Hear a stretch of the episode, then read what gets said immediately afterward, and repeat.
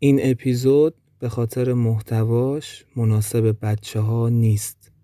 همینطور اگر دو قسمت قبلی داستان سریالی روانکاو تاریکی رو گوش ندادید لطفا از قسمت اول شروع کنید تا داستان براتون بیمعنا نباشه.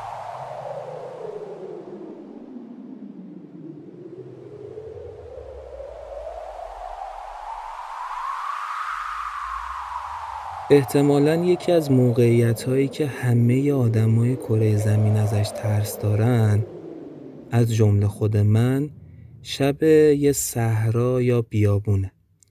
ماجرای این اپیزود که ادامه سریال روانکاو تاریکیه از یه همچین موقعیتی شروع میشه. صحرای بزرگ سونورا توی ایالت کالیفرنیای امریکا. سکوت ترسناک و وحشتناک شب صحرا. شب صحرای سونورا گاهی با صدای باد میشکست. صدایی که وقتی یکم شدت می‌گرفت شبیه یه زوزه عجیب می‌شد. زوزه ای که از دل خود بیابون اومده باشه نه از یه حیوان. زوزه ای که انگار از دل یه کینه بیرون اومده باشه. شما یه گرگ رو تصور کن که توی یه جنگ تمام ایار همه اعضای گلش کشته شده باشن و خودش هم زخمی شده باشه. اون وقت با سختی تمام از محلکه فرار کنه و خودش رو برسونه به یه جای امن. یه نوک کوهی. اون وقت زوزه ای که این گرگ می‌کشه از کین است از انتقامه. و تن هر کسی رو می‌تونه بلرزونه. صدای باد توی صحرای سونورا یه همچین فضایی داره دلهوره داره.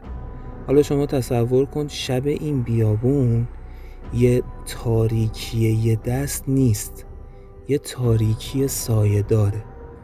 چون پوشش گیاهی خاصی داره اون منطقه و تعدد پوشش گیاهی هم خیلی بالاست.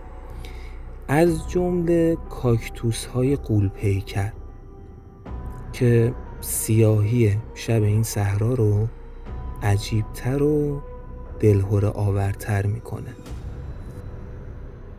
وقتی که صدای زوزه صحرا شدت گرفته بود و سیاهی چند لایه شب به تیره ترین حالت خودش رسیده بود از غربی ترین نقطه بیابون یه نور زدرنگی سیاهی صحرا رو شکافت.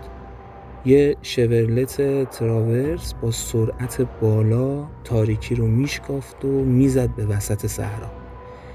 یه گرد و خاک پرحجمی رو دنبال خودش را انداخته بود و برای اینکه به همون کاکتوسای قول پیکر نخوره مدام به چپ و راست متمایل می‌شد اما ذره از سرعتش کم نمی‌شد.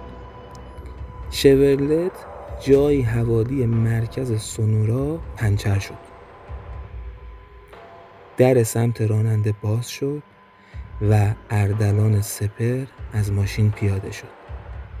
زیر لب یه جمله گفت با این مضمون که پس جاش همین جاست اردلان سپر یه روانکاو بود. روانکاو ایرانی الاصلی که توی ایالات متحده و حتی اروپا حسابی اسم در کرده بود و تو حوزه تخصص پیدا کرده بود که عجیب بود. روانکاوی که شهرت پیدا کرده بود به روانکاو شکنجه دیده ها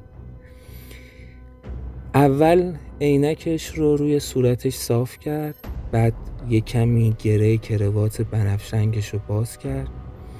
یه صرفه بلندی کرد برای اینکه گلوش رو صاف کنه. ولی هیچ نشونه از سرما توی صورتش نبود. تو حالی که شب سونورا یه شب خیلی سردی بود.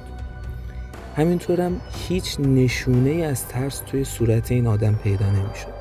انگار که با اومدنش به صحرا به این صحرا زوزه سونورا که گفتیم آروم گرفته باشه. با اینکه تقریبا به میان سالی رسیده بود اما خیلی محکم قدم بر می داشت. رفت سمت صندوق عقب شورلت. صندوق رو باز کرد و هیزومایی که از قبل آماده کرده بود رو بیرون آورد. چند دقیقه بعد اردلان کنار آتیشی که درست کرده بود وسط صحرا روی صندلی چوبی کوچیکی که همراهش داشت نشسته بود. از جیب بغل پالتوی بلندش پیپش رو در آورد و آتیشش کرد. اوایل توی دوره نوجوانیش و جوونیش البته بهتره بگیم جوونیش فقط به خاطر علاقش به فروید روانشناس و پایه‌گذار روانکاوی یه پیپ خریده بود تا بعضی وقتا به قول معروف افه بیاد. اما خیلی زود پیپ به بخش مهمی از زندگیش تبدیل شده بود. تبدیل به بخشی از آداب فکر کردنش. یکم که کام گرفت و آروم شد کیف سامسونت قدیمیش رو از کنارش روی پارچه‌ای که پهن کرده بود روی زمین برداشت. رمز کیف رو زد. 786 435 صدای تق باز شدن سامسونت توی صحرا پیچید. وقتی باز شد اردلان چشم دوخت به گردنبندهایی که توی سامسونت نصب شده بودن. گردنبندهایی که هر کدوم ابزار هیپنوتیزم هاش بودن. یکیشون رو انتخاب کرد. گردنبندی که آویزش شبیه به الماس بود. سامسونت رو بست و گذاشت کنارش. گردنبند رو آورد بالا. تا درخششش رو توی نور شعله های آتیش ببینه. اون وقت توی همون حالتی که دستش دراز بود و گردنبند به انگشتای دست راستش آویزون بود چرخید به سمت تکه سنگ بزرگی که سمت چپ آتیش و شعله هاش بود. بعد با خودش فکر کرد که چی شد که به اینجا رسید که باید یه تیکه سنگ رو وسط یه بیابون هیپنوتیزم کنه؟ اون وقت بود که ذهنش شروع کرد به مرور کردن. به مرور راهی که به اینجا رسونده بودتش. از همون دوره کودکیش.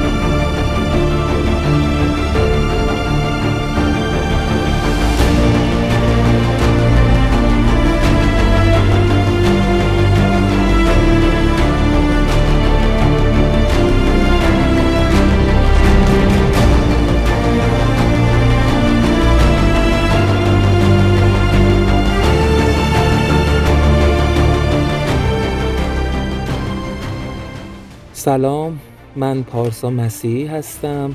با پادکست ریسمان همراهتون پادکست ریسمان پادکستیه که ما توی اون داستان و قصه روایت می‌کنیم. داستانهایی که توی ژانرهای مختلف ممکنه باشن از ژانرهای گمان زن گرفته تا داستانهای رئال. می‌تونیم بگیم که داستانهایی هستن که هر کدوم طرح یک رمانن یا حداقل می‌تونن باشن. به علاوه اینکه داستانهای این پادکست ممکنه تک اپیزودی و یا سریالی منتشر بشن و این اپیزود سوم داستان سریالی روانکاو تاریکی هست. امیدوارم که همراهمون باشید و حمایتمون کنید. قبل از اینکه بریم سراغ باقی داستان یا آنچه گذشته ریزی داشته باشیم از اپیزود قبل. گفتیم آیدا نیکمنش وقتی متوجه این شد که کاوه بازیش داده و ازش سوء استفاده کرده نتونست اون شرایط و برباد رفتن تمام رویاهاش رو تحمل کنه و تصمیم به انتقام گرفت. اونم به شدیدترین شکل ممکن یعنی کشتن کاوه. دلایل این تصمیم رو البته تو قسمت قبل مفصل در موردش حرف زدیم و اینجا ازش میگذریم. آیدا با تحقیقات تونست خونه کاوه رو پیدا کنه آمار ساعت خروجش از خونه رو در آورد و تصمیم گرفت شرایط رو طوری بچینه که درست وقتی که کاوه می‌خواد از خیابون رد بشه و سوار ماشینی بشه که هر روز دنبالش میاد گازش رو بگیره و کاوه رو زیر بگیره. گفتیم به سختی و البته با کمی چاشنی شانس همچین شرایطی براش مهیا شد اما درست وقتی که فقط کافی بود پدال گاز رو تا آخر فشار بده اون لحظه جوری بهش فشار عصبی وارد شد که انگار پاش فلج شد و هیچ کاری نتونست بکنه. گفتیم دو بار دیگه همین اتفاق افتاد. یعنی لحظه آخر نتونست کار رو تموم کنه و قدم آخر رو برداره. با این تفاوت که بار آخر اینقدر تحت فشار روانی قرار گرفت که حالتی شبیه به بیماری اسکیزوفرنی بهش دست داد و مسیر خیال و واقعیتش از هم جدا شد. گفتیم که توی واقعیت هیچ اتفاقی برای کاوه نیفتاد و آیدا هیچ کاری نتونست انجام بده. اما نکته ای که وجود داشت این بود که توی خیال آیدا ماجرا فرق می‌کرد. تو خیال آیدا کاوه کشته شده بود و چند روز بعد هم یه عده آدم آیدا رو پیدا کردن و دستگیرش کردن و برای اعتراف کردنش کلی شکنجهش کردن. گفتیم که انقدر خیالاتش واقعی شده بود و مرزی بین خیال و واقعیت وجود نداشت براش حتی درد این شکنجه ها رو احساس می‌کرد. توی همون خیالاتش یه نفر میاد فراریش میده و پروندهش رو از بین می‌بره و آیدا بر میگرده به خونش و میفته روی تختش. در صورتی که کل اون روزا هم روی همون تخت بوده.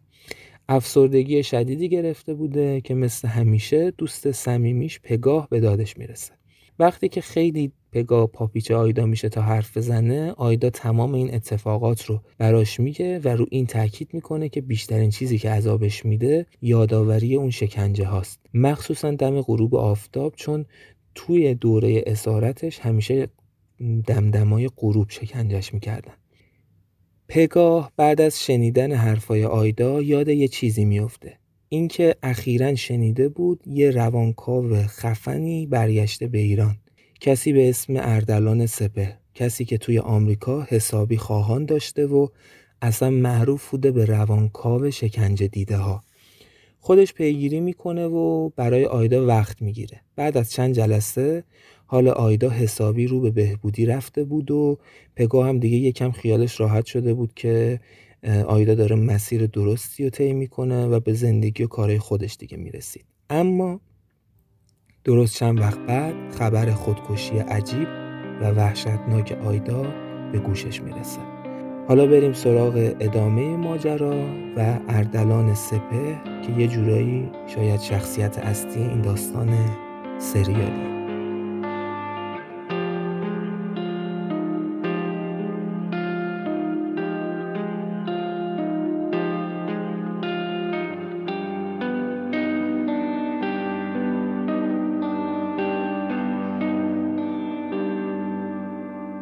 کودکی اردلان سپه یه دوره شیرین تمام ایار بود.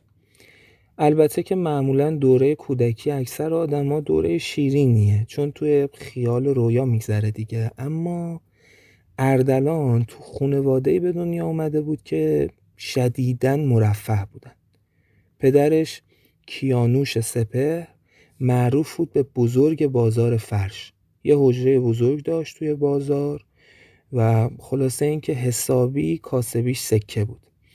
هر از گاهی هم یه مسافرت های دو سه ماهی می‌رفت به اروپا یا کشورهای عربی خلیج فارس تا اونجا هم تجارتی داشته باشه. این رو هم باید اشاره کنم که زمانی که دوره کودکی و نوجوانی اردلان درش میگذشت توی دوره حکومت پهلوی بود. مادرش هم زن خاندار و نجیبی بود و رابطه خیلی خوب و عاطفی هم با پدر اردلان داشتن. برای همین میشه گفت اردلان توی یک زندگی بدون مشکل و با امنیت و پررفاه بزرگ می‌شد.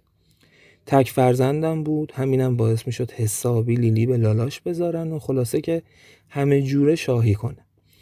البته پدرش کیانوش خیلی حواسش به تربیت اردلان بود. همه اطرافیانشون و فک و فامیلاشون هم اینو می‌دونستن که کیانوش نقشه های پروپیمونی واسه آینده پسرش داره.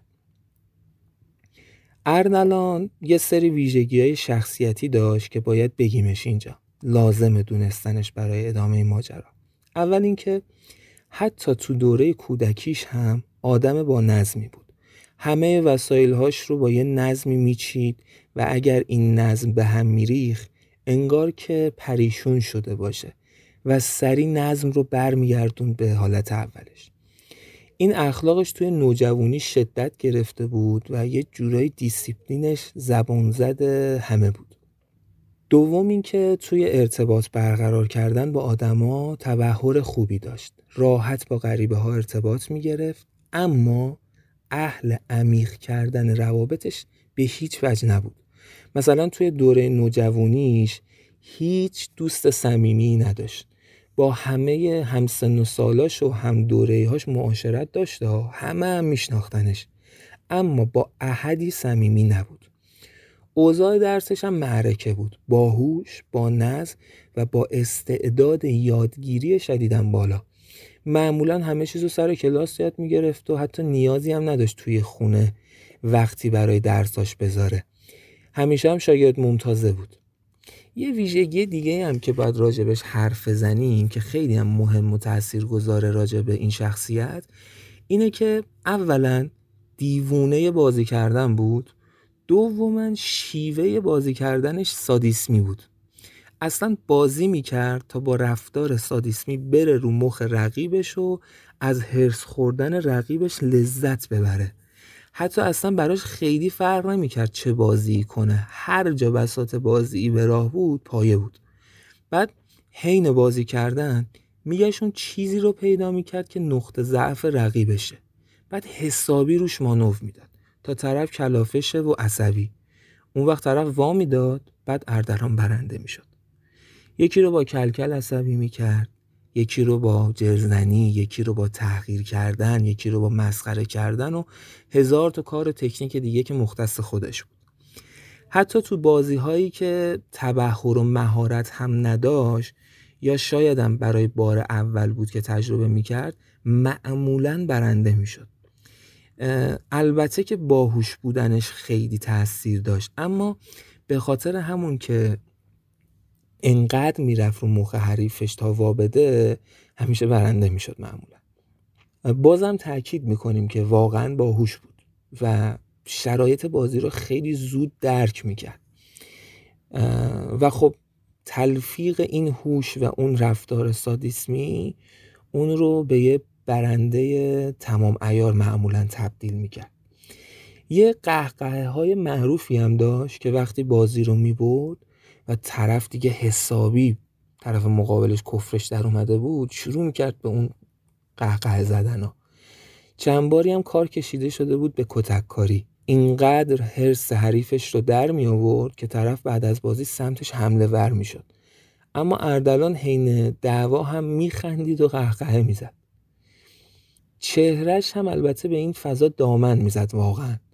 صورت توپوری داشت استخونه گونش برآمده و پر بودن ابروهای پرپشت پیشونی نسبتا بلند بینی تقریبا درشت و گوشتی چشمای شدیدن نافذی که هم می‌تونست واقعا جذاب باشه و جذب کننده همین که به وقتش با جذبه و شاید هم ترسناک. موهای مجعد و حالتداری هم داشت که همیشه یه حالت قشنگ و شسته رفته داشتن و اینکه رو به بالا بود همیشه موهاش و رنگش هم سیاه واقعی بود یه سیاه محض. اما اون چیزی که گفتیم باعث می‌شد حالت صورتش این فضا رو تشدید کنه خود خنده هاش بودن. وقتی میخندید ها انگار نه فقط لب و دهنش بلکه همه صورتش میخندید. لب دهن بینی چشما ابرو گونه ها حتی انگار خود پوستش.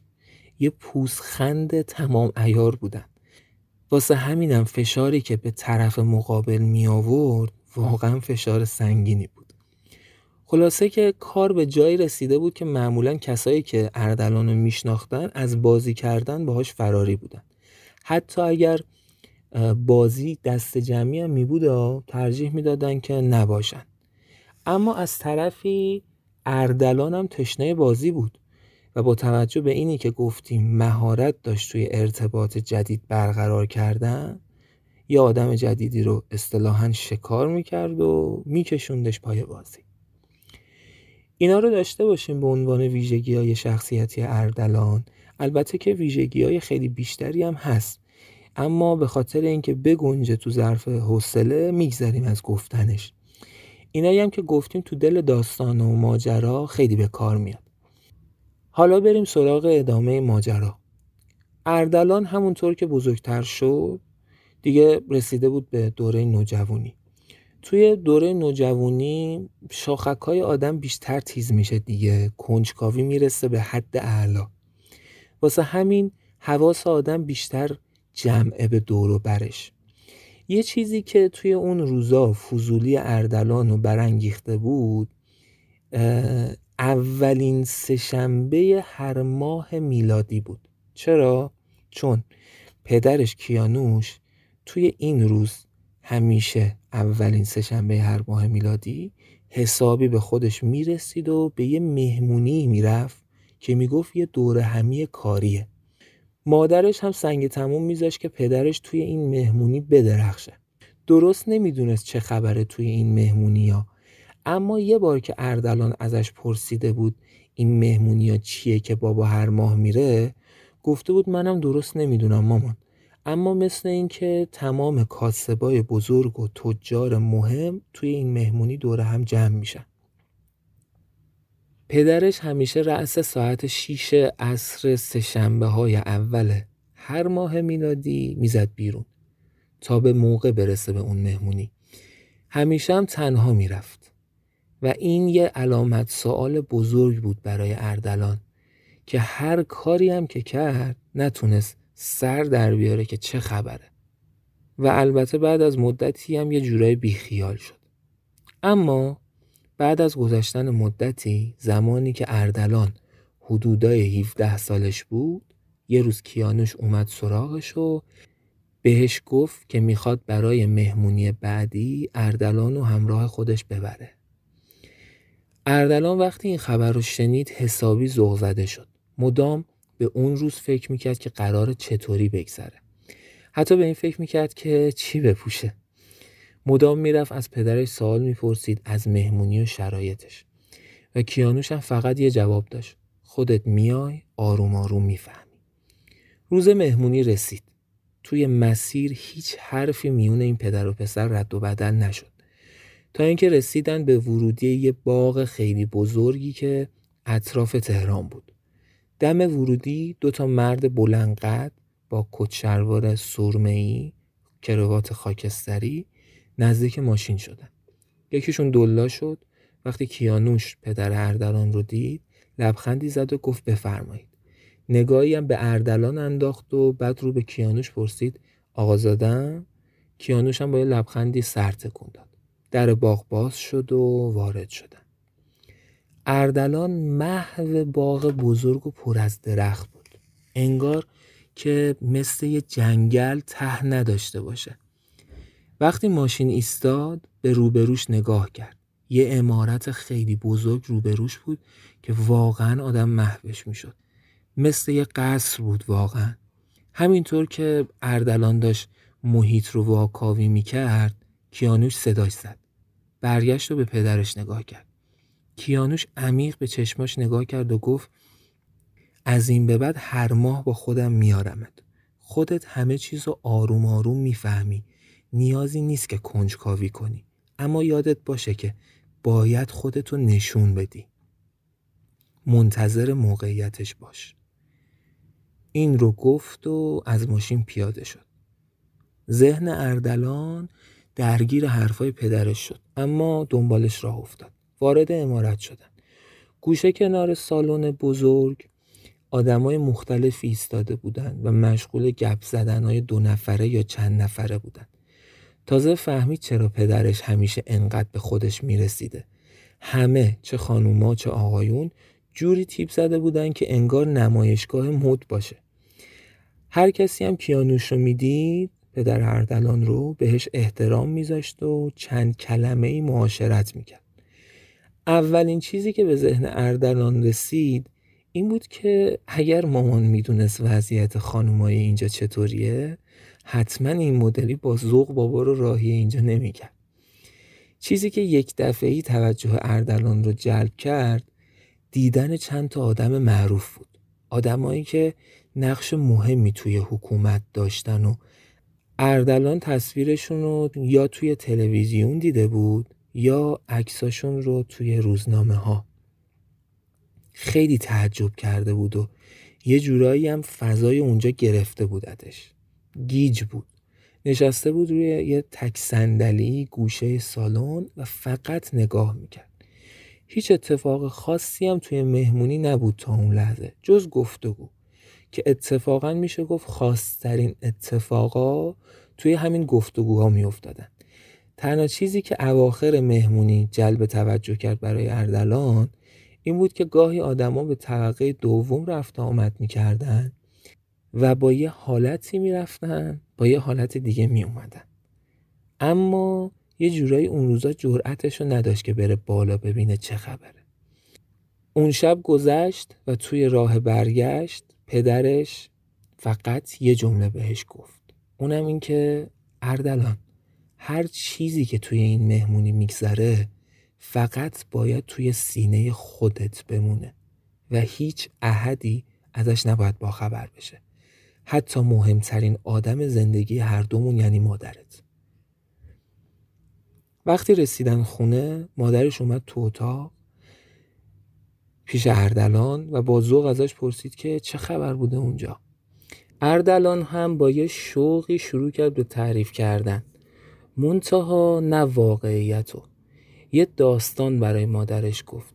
از مهمونی که تجار بزرگ توش بودن و همه حرفا سمت و سوی صادرات و واردات کالاهای مختلف بود و بابا هم به عنوان بزرگ کالای فرش نقش مهمی توی این حرفا و تصمیم گیری ها داشته و اینکه اردلان حسابی به داشتن چنین پدری افتخار کرده. وقتی مادرش با لبخند از اتاق بیرون رفت نفسش رو داد بیرون. همون لحظه پدرش داخل شد و بهش خندید و آروم گفت آفرین. و بعدش هم رفت. زندگیشون به همین منوال ادامه داشت. اولین سهشنبه های هر ماه میلادی با پدرش می‌رفت اون مهمونی و هر بارم آدمای مهم و جدیدی رو می‌دید اونجا. حتی یک بار یه مرد موبور و چشمزاغی رو دید که انگلیسی حرف می‌زنه و مترجم داره. که بعدا فهمید اون آدم سفیر امریکاست. تنها نکته ای که باید بگیم اینه که هر باری که اردلان می‌رفت این مهمونی با آدمای بیشتری معاشرت می‌کرد. و این باعث شده بود که یواش یواش یکم از اون گوشگیری بیاد بیرون و حتی گاهی توی بطن صحبت ها قرار بگیره. البته توی نقش شنونده. تا اینکه توی یکی از همین مهمونی ها زمانی که صحبت ها و حرفای کاری گل انداخته بود تو حالی که اردلان هم اصطلاحا توی گرده و حلقه اصلی جلسه نشسته بود و خوب گوش می‌داد پدرش کیانوش یه چیزی گفت که بد جوری ذهنیت اردلان رو به هم ریخت. پدرش داشت یه خاطره ای تعریف می‌کرد که اولش با این جمله شروع شد. اون روزای آموزشم توی موساد خیلی گرفته بودم.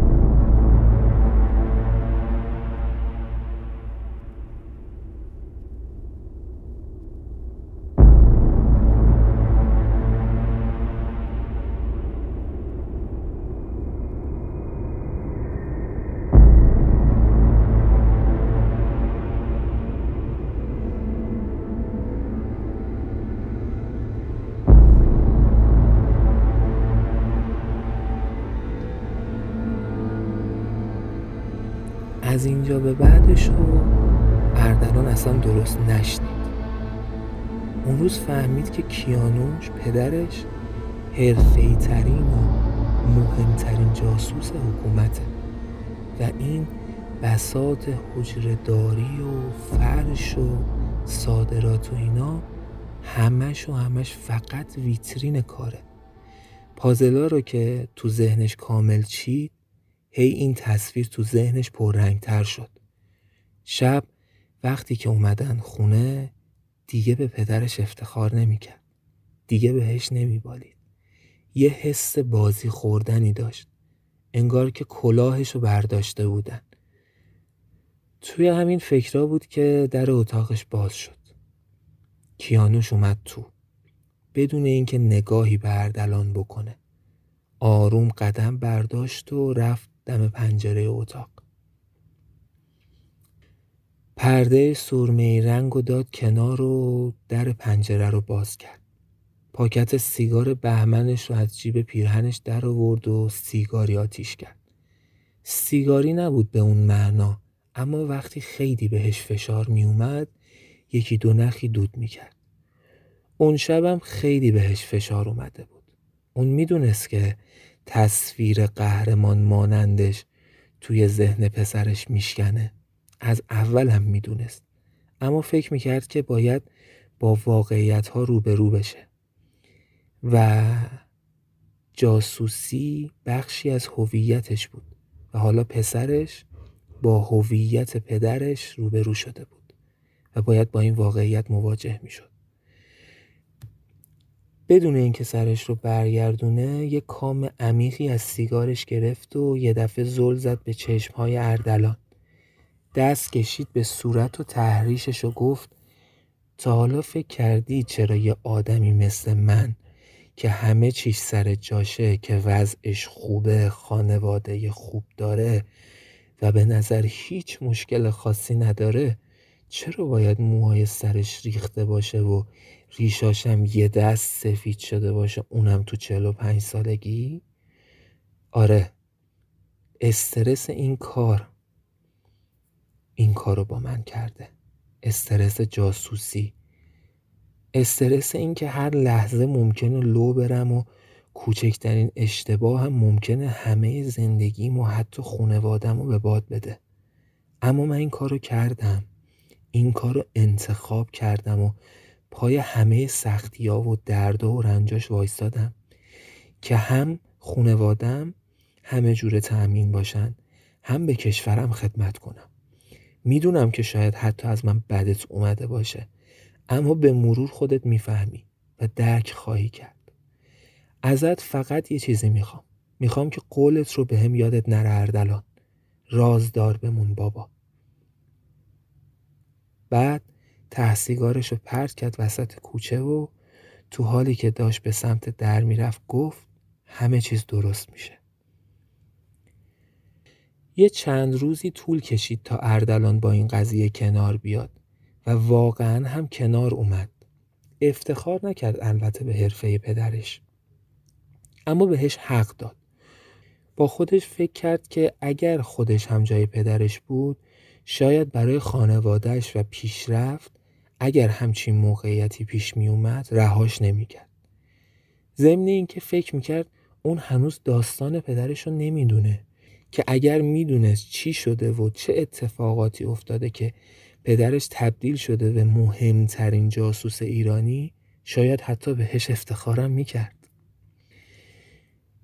یه چیزی رو باید تو پرانتز بگیم اینجا که اینایی که ما میگیم ذهنیات شخصیت هاست و این ذهنیت و ویژگی هاست که مسیر شخصیت ها رو می‌سازه.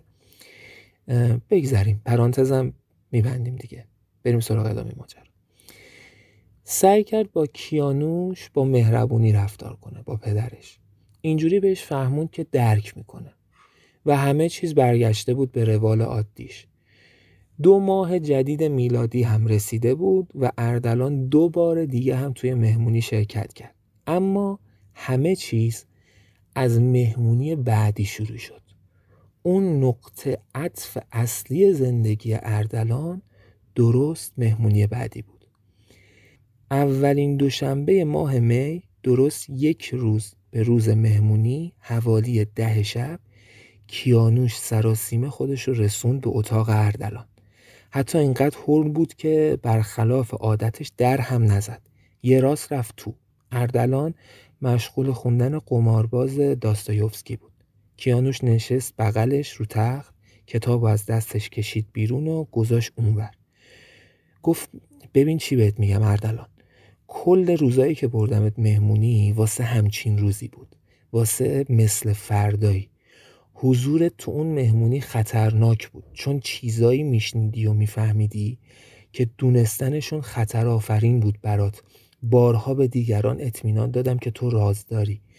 ولی خیلی از آدمای اونجا رود زوم بودن و هستن. اما همه این ریسکا رو به جون خریدم. تو این مدتم همه جوره حواسم بهت بود و حتی آدمم گذاشته بودم که دورا دور ازت محافظت کنن. واسه فردا واسه مثل فردایی. فردا اون روزیه که منتظرش بودم که این خطرها رو به خاطرش به جون خریدم. اردلان با یه بوخت و کنجکاوی پرسید خب چی شده بابا؟ فردا قراره چه اتفاقی بیفته مگه؟ کیانوش گفت فردا تیمسار شکوهی قراره بیاد. رئیس ساواک خوب گوش بده اردلان. هیچ کس به اندازه من نمی‌دونه که تو چقدر باهوشی. فردا باید خودتو نشون بدی. به هر قیمتی. فردا رسید. اولین سهشنبه ماه می. زود و سریع. مثل هر فردایی. همه توی مهمونی نشستن.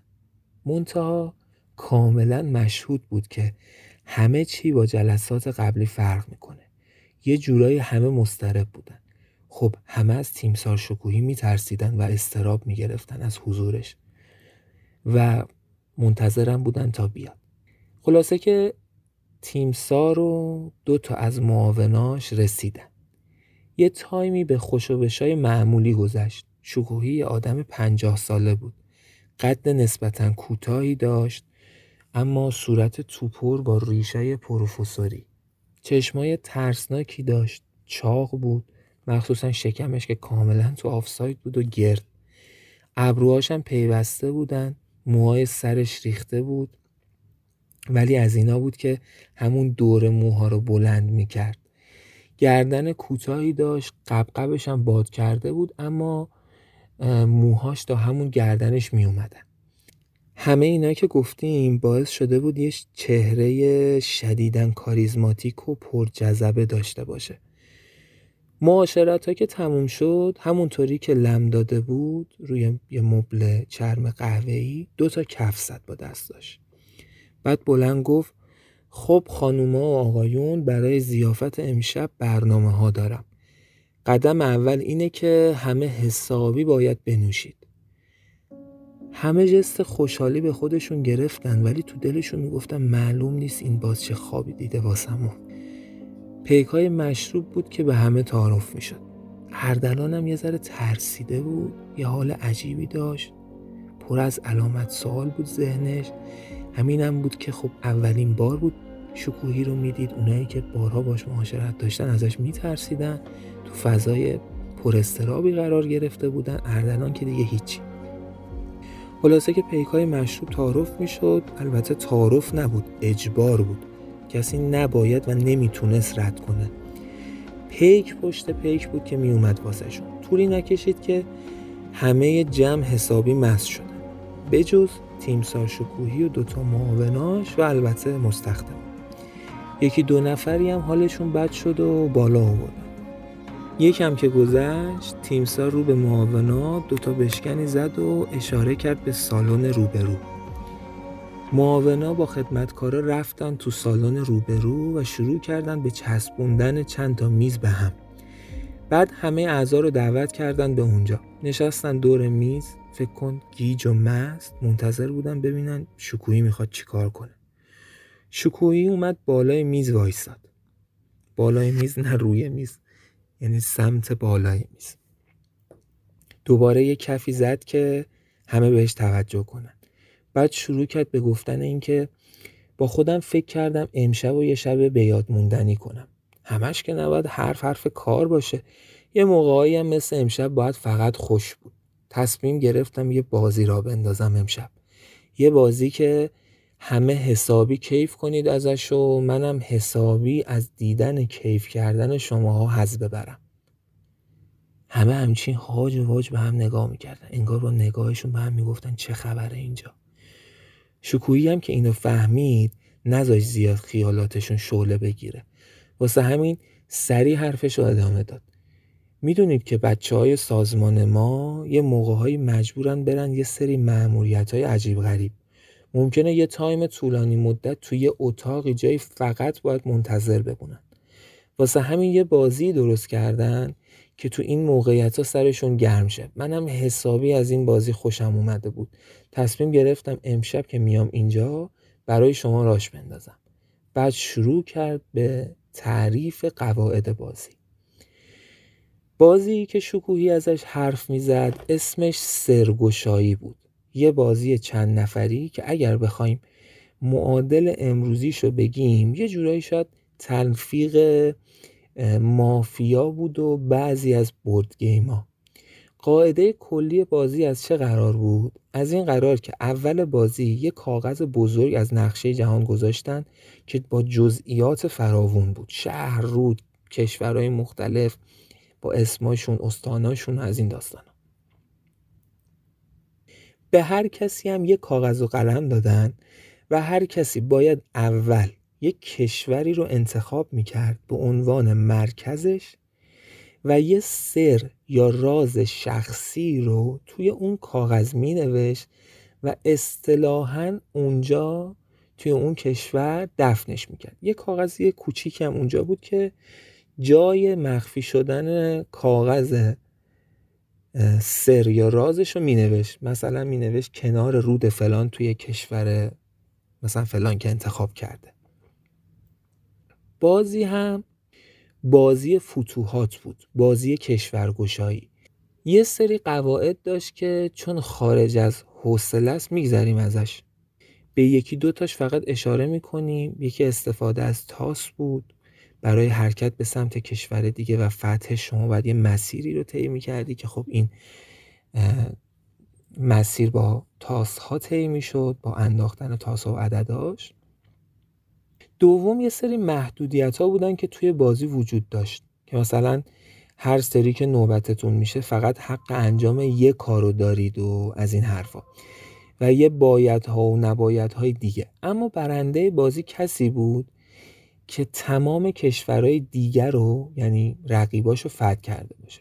یه جورایی اگر بخوام مثالی ازش بزنیم که راحت تر بشه تصورش کرد اگر احیانا اهل بورد گیم بازی کردن باشید باید بگیم که چیزی شبیه به بورد گیم ریسک. اما خب تفاوت های زیادی هم داشتن با هم واقعا.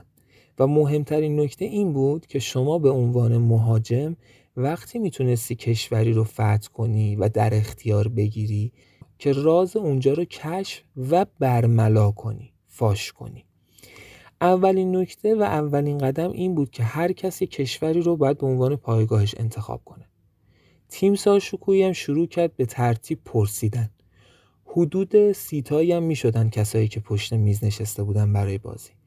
ترتیبم یه جورایی از پست و مقام بود. هر کی مقام بالاتری داشت اول انتخاب می‌کرد. اولین نفری که تیم شکویی رفت سراغش ایران رو انتخاب کرد. بعد با یه غروری هم گفت که وطن اول و آخر من ایرانه. یه جورایی هم مثلا می‌خواست خودش رو جلوی تیمسار شکوهی وطن پرست و ناسیونالیست جلوه بده. دومی پدر اردلان کیانوش بود که ایالات متحده رو انتخاب کرد. هیچ توضیحی هم نداد. خلاصه یکی یکی انتخاب می‌کردن. هر کی هم وقتی انتخاب می‌کرد یه حرفی می‌زد یه دلیلی میورد مثلا یکی روسیه رو انتخاب می‌کرد می‌گفت بزرگترین ارتش دنیا رو داره. یکی اسرائیل رو انتخاب می‌کرد می‌گفت گنبد آهنین داره. یکی انگلیس یکی فرانسه چین ژاپن و خلاصه چرخید و چرخید تا نوبت رسید به اردلان. شکوهی که انگار تازه متوجه اردلان شده بود دستش رو گذاشت زیر چونه اردلان و سرش رو آورد بالا. زل زد تو چشمای اردلان. کیانوش پدر اردلان اون انگار دستپاچه شده باشه بلند شد گفت قربان اردلان تنها پسرمه. قبلا خدمتتون که عرض کرده بودم چند وقتی همراه همه شکوهی بدون اینکه به کیانوش نگاهی کنه گفت خود زبون نداره؟ بعد اردلان خیلی مسلط و بدون استراب گفت بیادبیمو ببخشین. هنوز توی شکم. دیدن شخصی مثل شما از نزدیک آدم رو می‌گیره. شکوهی بلند زد زیر خنده. دستی کشید به سر اردلان و گفت تو پسر باهوشی هستی. بعد به یکی دوتا از معاونا اشاره ای کرد. چند ثانیه بعد دوباره پیک های جدید دست به دست شد. reaction کیانوش و اردلان باعث شده بود که شکوهی فکر کنه نکنه هنوز مست نیستن به حد کافی. واسه همین دستور داده بود دوباره مشروب سرو کنن برای همه. بعد رو کرد به اردلان و پرسید خب فقط تو موندی. بگو ببینم کدوم کشور رو می‌خوای. من که جای تو بودم شاید آلمان رو انتخاب می‌کردم. میراث هیتلر بزرگ. کسی که فقط یخ تونست صد راهش بشه. اردلان یکم فکر کرد بعد گفتش که قربان اما اگر اجازه بدین من نیوزلند رو انتخاب می‌کنم. شکوهی نگاه عمیقی به اردلان کرد و آروم آروم رفت سمت صندلی خودش رأس میز. بلند پرسید چرا اون وقت؟ اینجا همون جایی بود که اردلان می‌خواست قدرتهاشو توی بازی رو کنه. هم درکش از بازی رو نشون بده هم رو مخ دیگران رفتن رو. تضعیف روحیه و از این کارا رو که توی ویژگی های شخصیتیش گفته بودیم. از همونجا شروع کرد. بعد بلند و با خنده و یه ذره هم لحن مسخره داد به صداش و گفت خب معلومه من باید دور باشم به بقیه. اینجا ارتش بزرگ روسیه و گنبد آهنین اسرائیل و ارق وطن پرستی به درد من نمی‌خوره. مگه تو واقعیتیم؟ مگه اسلحه خونه های کشورها مهمن؟ من جایی رو انتخاب کردم که دسترسی بهش سخت و پر ریسک باشه نه که گول اسمای درشت رو بخورم. همه یه دفعه ساکت شده بودن و رفتن تو بهد قدم اولش رو محکم و خوب برداشته بود اردلان. همه یه ذره با حرس نگاهش می‌کردن. الا کیانوش پدرش که لبخند به لب داشت دست می‌کشید به تحریشش. شکوهی هم متفکرانه داشت نگاه می‌کرد اردلان رو. بهش گفت که خب اینجوری خودت هم برای حمله کردن به دیگران کار سختی روبرود داری. چون مسافت زیادی رو باید طی کنی تا برسی به کشورهای دیگه. اردلان گفت حرفتون کاملا درسته قربان. اما من فکر می‌کنم برای برنده شدن اول باید موجودیتم رو حفظ کنم. شکوهی هیچی نگفت. اما معلوم بود ته دلش بازم از این جواب خوشش اومده. حالا نوبت گام دوم بازی رسیده بود. هر کسی باید توی کاغذ مربوط به خودش یه سر یا رازی رو مینوشت که واقعیه نه دروغ و مربوط به خودشه. هر کسی که توی بازی نیروهاش می‌رسید به کشور حریفش باید جای راز رو پیدا می‌کرد و بعد بلند و واضح برای دیگران راز رو می‌خوند و سر حریفش رو فاش می‌کرد. اون وقت کشور حریفش رو فتح کرده بود و اونو از بازی بیرون انداخته بود. هر کسی روی کاغذ رازش رو نوشت. هیچ کسی جرأت نداشت که چیز دروغ یا علکی بنویسه چون همه اینها رو بعدا شکوهی چک می‌کرد. و اگه نوشته های روی کاغذ یک راز نمی بود خب طرف حسابش با کرام کاتبین بود دیگه. حالا شما تصور کنید که همه دارن به این فکر می‌کنن که چی بنویسن. هم توی اون حال مستی سعی کنن فکرشون رو متمرکز کنن تا تو بازی برنده بشن. همین که چیزی که می‌خوان بنویسن اونقدر هم مهم نباشه که براشون درد سر بشه. چند دقیقه گذشت و هر کسی یه چیزی نوشت. اردلان آخرین نفری بود که کاغذ رازش رو پر کرد. چون بیشتر از همه فکر کرد. خلاصه که چند دقیقه بعد بازی شروع شد. اولین حرکت و اولین انتخاب از سمت همون کسی شروع شد که ایران رو به عنوان کشورش انتخاب کرده بود. خیلی شرایط پیچیده شده بود برای همه. هم حسابی داغ شده بودن و مست. نمی‌تونستن خیلی بازی هم جدی نگیرن چون تیم شکوهی اونجا بود. حسابی ممکن بود اعتبارشون زیر سوال بره. برای همین فضای خیلی سختی داشتن مبارزه با این حال گیجی و مستی و تمرکز کردن برای بازی. شاید خیلی براتون سخت نباشه که پیش بینی کنید که شیوه بازی کردن اردلان چجوری پیش می‌رفته دیگه. اردلانی که تا جلسه قبل یه جورایی گوشگیر بود و خیلی حرف نمی‌زد توی جمع و خودشو در حد و اندازه دیگران نمی‌دونست و احساس کوچیکی می‌کرد و سعی هم می‌کرد بیشتر بشنوه و ببینه و یاد بگیره حالا جایی رو پیدا کرده بود که حسابی می‌تونست جولون بده. همه از دیدن شیوه بازی کردن اردلان یه جورایی مبهوت شده بودن. اصلا باورشون نمی‌شد اون پسر گوشگیر موقع بازی تبدیل به یه همچین هیولایی شده باشه. چرا؟ چون اردلان شروع کرده بود به تحقیر کردن و رو مخ رفتن دیگران. یه کلکلای عجیب غریبی را انداخته بود یه صحبتهایی که باعث می‌شد تمرکز حریف کامل از بین بره. یه سری کارا هم کرد که تو بازی هیچکس به فکرش نرسیده بود اصلا نفهمیده بودن. که میشه این کارا رو کرد. مثلا اینکه همون موقعی که قواعد بازی مطرح شد اردلان سعی کرده بود شیشتونگ حواسش رو جمع کنه. آدم دقیقی بود.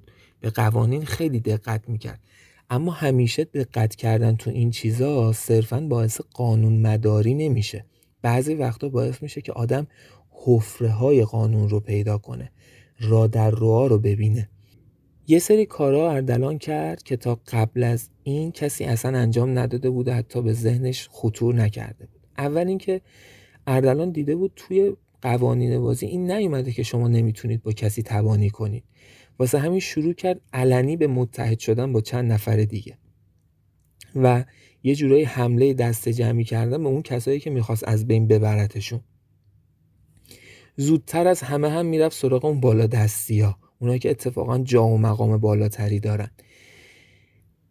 یه جوری می‌خواست بیشتر تحقیرشون کنه. یه جوری می‌خواست که به تیمسار شکوهی بفهمونه که اینا هیچی نیستن. هر کسی رو هم که حذف می‌کرد از اون قهقه های معروف که گفته بودیم سادیسمی بود می‌زد. یه جورایی فضای اونجا پر شده بود با صدای قهقه های اردلان. کیانوش اما یواش یواش داشت میترسید. احساس می‌کرد الان دیگه داره زیاده روی می‌کنه اردلان. میترسید بعدا بخوان سرش تلافی کنن. یکی دوباری هم با اشاره خواست به اردلان بفهمونه که بابا مدارا کن. اما اردلان توجه نمی‌کرد. می‌فهمید منظور باباشو ها اما دل نمی‌داد به حرفش.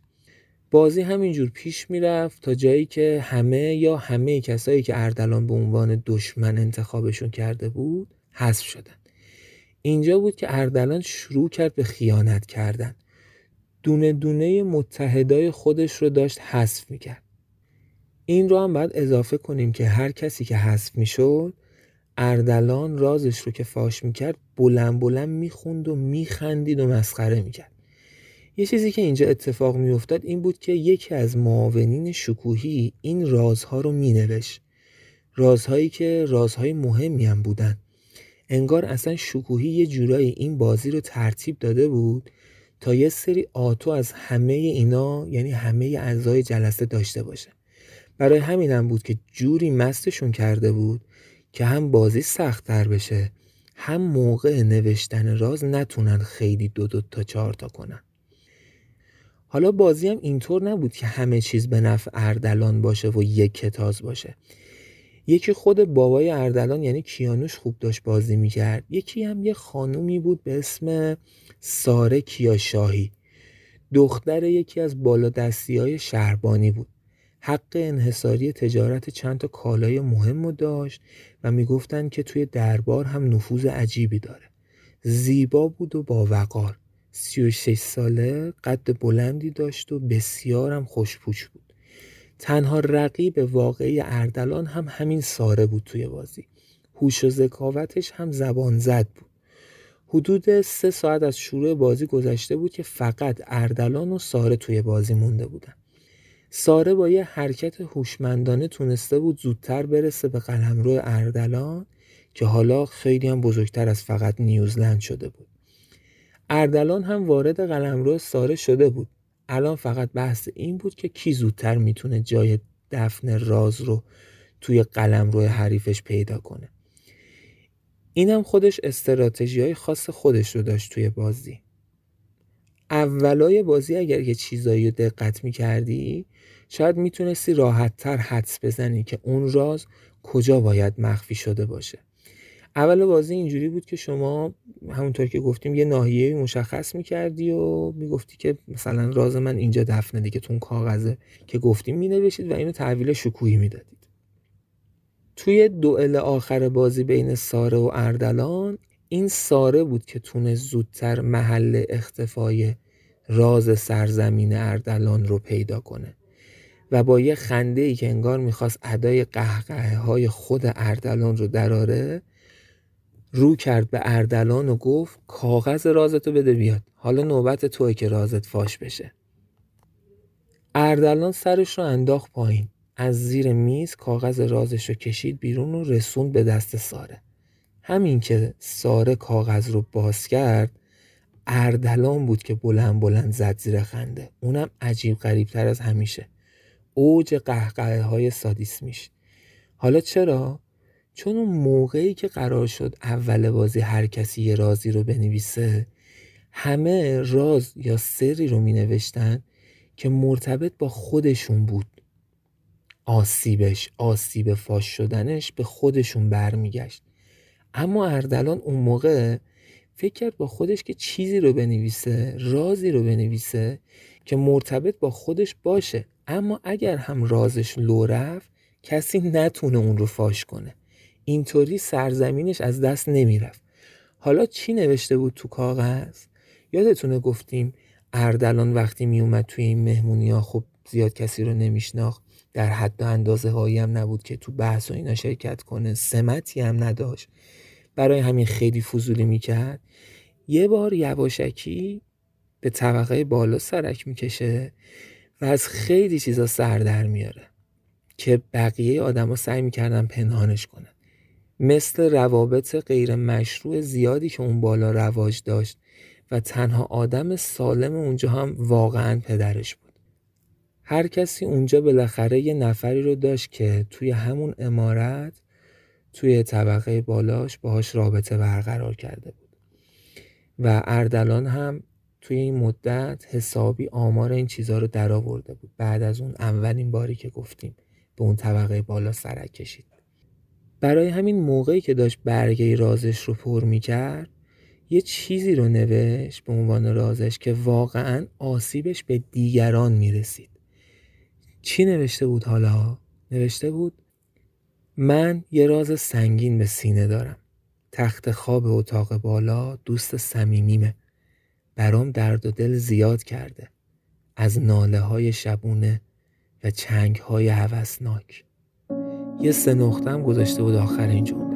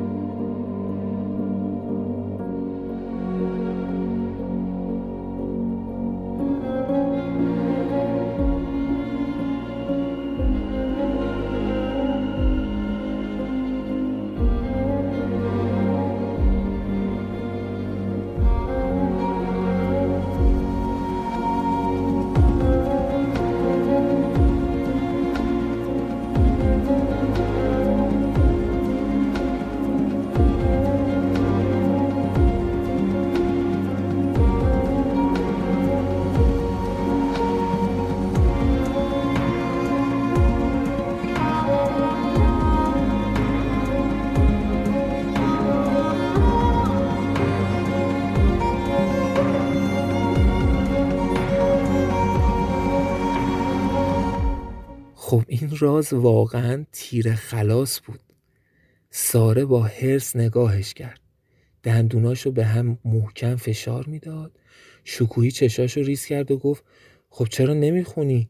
ساره کاغذ و مچاله کرد و گفت اردلان برنده بازی شد.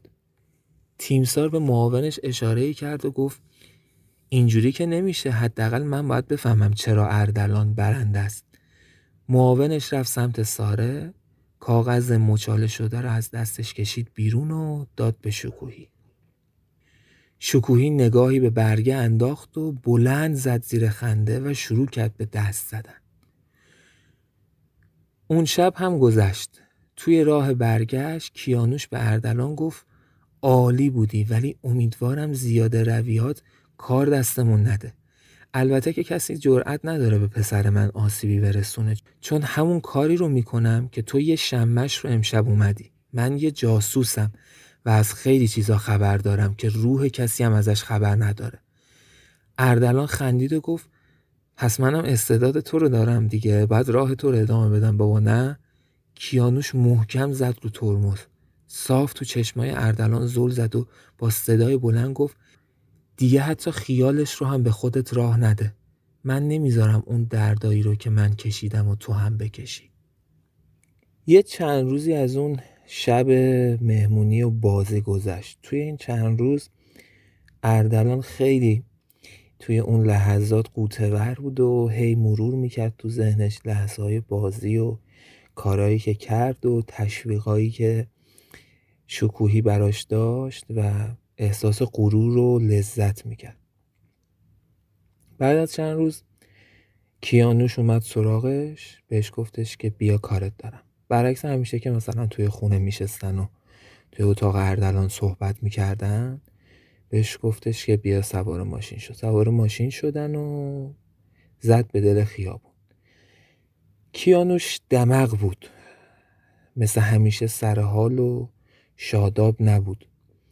اردلان یکم ناراحت شده بود یکم نگران شده بود. گفت بابا چی شده؟ کیانوش یه دفعه با یه حالت خیلی غمگینی گفتش که من فکر نمی کردم به اینجا بکشه. اردلان یه دفعه با یه ذره استراب پرسید که خب مگه چی شده بابا؟ چی شده که این حرف رو می‌زنی در مورد مهمونی اون شب کیانوش سرش تکون داد گفت آره. می‌دونی تیمسار شکوهی خیلی از تو خوشش اومده و می‌خواد تو رو جذب سیستم کنه. اما نکته اینجاست که اون استعداد تو رو شکنجهگری دیده. اردلان یه دفعه انگار که برق سفاز بهش وصل کرده باشن از جا میپره میگه بابا شکنجهگری چیه؟ یعنی چی؟ من نمی‌خوام این کارو بکنم من این کارو دوست ندارم. یعنی چی؟ من اصلا به این فضا علاقه ای ندارم. کیانوش میگه که حالا فهمیدی دلیل غمگین بودن منو. ولی دیگه نمیشه کاری کرد. کاریه که شده. من حتی رفتم صحبت کنم تا از این موزه شکوهی بیاد پایین اما سفت وایستاده که تو استعدادت شکنجهگریه. کیانوش روی حرفش وایستاده بود و می‌گفت که کاری نمیشه کرد. اما اردلانم هی اصرار به دلیل که خب آقا من نمی‌خوام این کارو بکنم نمی‌خوام قبول کنم. مگه زور فلانه مگه من مجبورم که این کار رو انجام بدم؟ اما کیانوش پدر اردلان از اون دست شخصیت ها بود که فرمان مافوق رو فرمان شاه می‌دونست. واسه همین سفت وایساد که تو باید این کارو بکنی. اردلان خیلی تلاش کرد هم اون روز توی گفتگوشون هم توی چند روز آیندهش که پدرش رو منصرف کنه اما خب منصرف شدنی در کار نبود. اتفاقی که افتاد این بود که دیگه راهی بود که اردلان باید قدم درونش میگذاشت. یه جورایی بل اجبار و چاره ای نداشت زوری هم برای مقاومت نداشت. تیمسار شکوهی یه برنامه بلند بالایی برای اردلان تهیه کرده می‌خواست اون رو آموزش بده می‌خواست تبدیلش کنه به بهترین شکنجهگر ساواک. برای همین قدم اولی رو که برای اردلان توی برنامه دیده بود این بود که اردلان باید می‌رفت آکسفورد و اونجا توی رشته روانشناسی تا کارشناسی ارشد تحصیل می‌کرد. معتقد بود که اردلان استعدادش رو داره و باید به علم روانشناسی مسلط بشه تا حفره های وجودی آدم ها رو حفره های روانی آدم ها رو بتونه پیدا کنه. همین الانش هم این استعداد رو داره ولی با علم دیگه اصطلاحا میشه ته این ماجرا. خلاصه که این اتفاق میفته اردلان سپر راهی انگلستان و دانشگاه آکسفورد میشه و اونجا تا مدرک کارشناسی ارشد رشته روانشناسی می‌خونه خب چند سالی اونجا بوده و بعد از اینکه مدرکش رو می‌گیره میفرستنش موساد توی اسرائیل تا اونجا دوره شکنجهگری رو ببینه. دوره شکنجهگری رو می‌بینه و برمیگرده به ایران. اردلانی که حالا دیگه دوره نوجوانی رو کامل پشت سر گذاشته و به سنین جوانی رسیده یه آدم دیگه شده بود وقتی برگشته بود به ایران. یه شخصیت دیگه. شاید بتونیم بگیم که تا حدودی سیاهی درونش نفوذ کرده بود و یه جورایی دیگه شوق داشت برای اینکه تبدیل به شکنجهگر بشه. می‌خواست نتیجه این راه چند ساله ای که رفته این دانشگاه رفتن و روانشناسی خوندن و خارج از ایران رفتن و توی موساد دوره شکنجهگری دیدن و اینا رو می‌خواست خروجیشو ببینه می‌خواست ببینه تبدیل به چی شده. و طی مدت زمان خیلی کوتاهی اردلان تبدیل شد به وحشتناکترین شکنجهگر ساواک. تبدیل به کسی که کیسای خیلی سخت و کیسای خیلی مهم رو هم برای بازجویی و هم برای شکنجه میفرستادنش پیش اردلان. نکته ای که وجود داشت و اینجا باید اشاره کنیم اینه که اردلان به هیچ وجه با اسم و رسم خودش وارد این فضای شکنجه و بازجویی نمی‌شد. یه نقابی داشت همیشه می‌زد یه دستکشی داشت دستش دستش می‌کرد و اینم البته یه جوره ایده شکوهی بود که خودش هم خیلی استقبال کرد.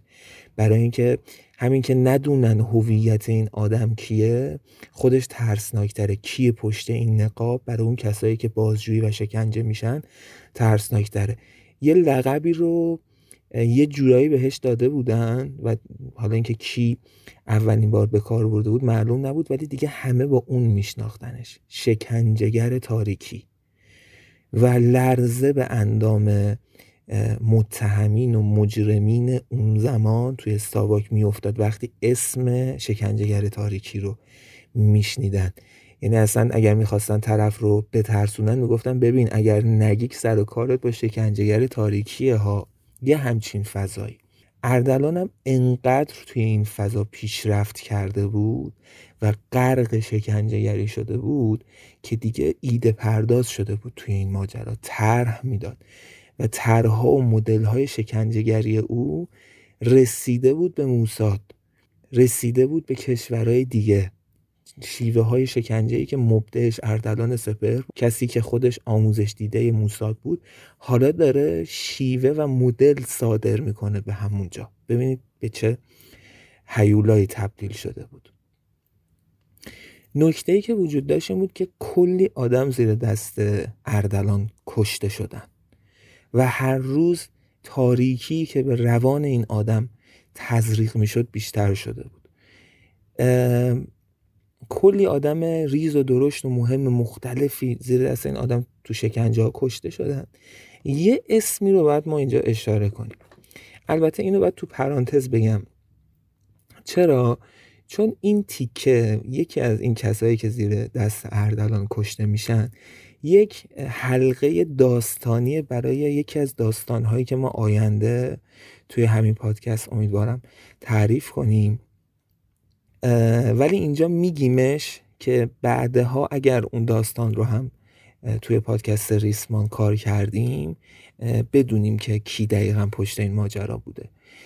یکی از کسایی که زیر دست اردلان توی شکنجه ها کشته شد یه خانومی بود به نام فرزانه اعتمادی که مادر آدمی یا پسری یا مردی بود به نام شهریار خسروی. که حالا ماجرا و داستان شهریار خسروی رو امیدوارم که توی داستانهای بعدی کار کنیم. و پرانتز رو اینجا میبندم. پس چی شد؟ خلاصه اینکه کلی آدمم زیر دست اردلان توی شکنجه ها کشته شده بودن و او دیگه از این فضا نه تنها ناراحت نمی‌شد بلکه لذت هم می‌برد. همینطور زندگی اردلان داشت پیش می‌رفت داشت از این قدرتی که داره به دست میاره از این ترسی که دیگران ازش دارن از این گره هایی که تو پرونده های سابک داره انجام میده داشت لذت محض می‌برد و زندگیش روی روالی داشت پیش می‌رفت. اما خب خاصیت زندگی اینه دیگه که همیشه یه سورپرایز برای ما داره. اتفاقی که افتاد چی بود؟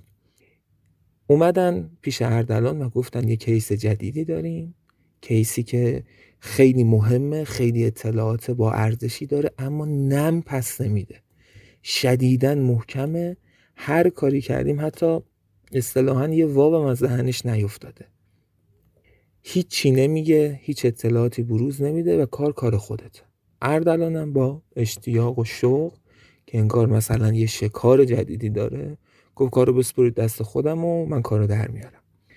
چند ساعت بعد بهش گفتن تو اتاق بازجویی خاصی که اصلا کلا برای اردلان بود اون آدم نشسته و منتظره. اردلان مثل همیشه نقابش رو زد دستکشاش رو دستش کرد قدماشو محکم کرد و راه افتاد سمت اتاق بازجویی و شکنجه. اما همین که دستگیره در رو پایین داد و در رو باز کرد شدیدن شکه شد چرا؟ چون کسی که روی صندلی بازجویی و شکنجه منتظر بود تا شکنجهگر تاریکی بیاد سراغش کسی نبود جز قزل دختری که توی آکسفورد اردلان عاشقش شده بود و رابطه عاطفی بینشون برقرار شده بود اما اردلان به خاطر شرایط پیچیدهش مجبور شده بود او رو رها کنه و به ایران برگرده بدون هیچ خبری.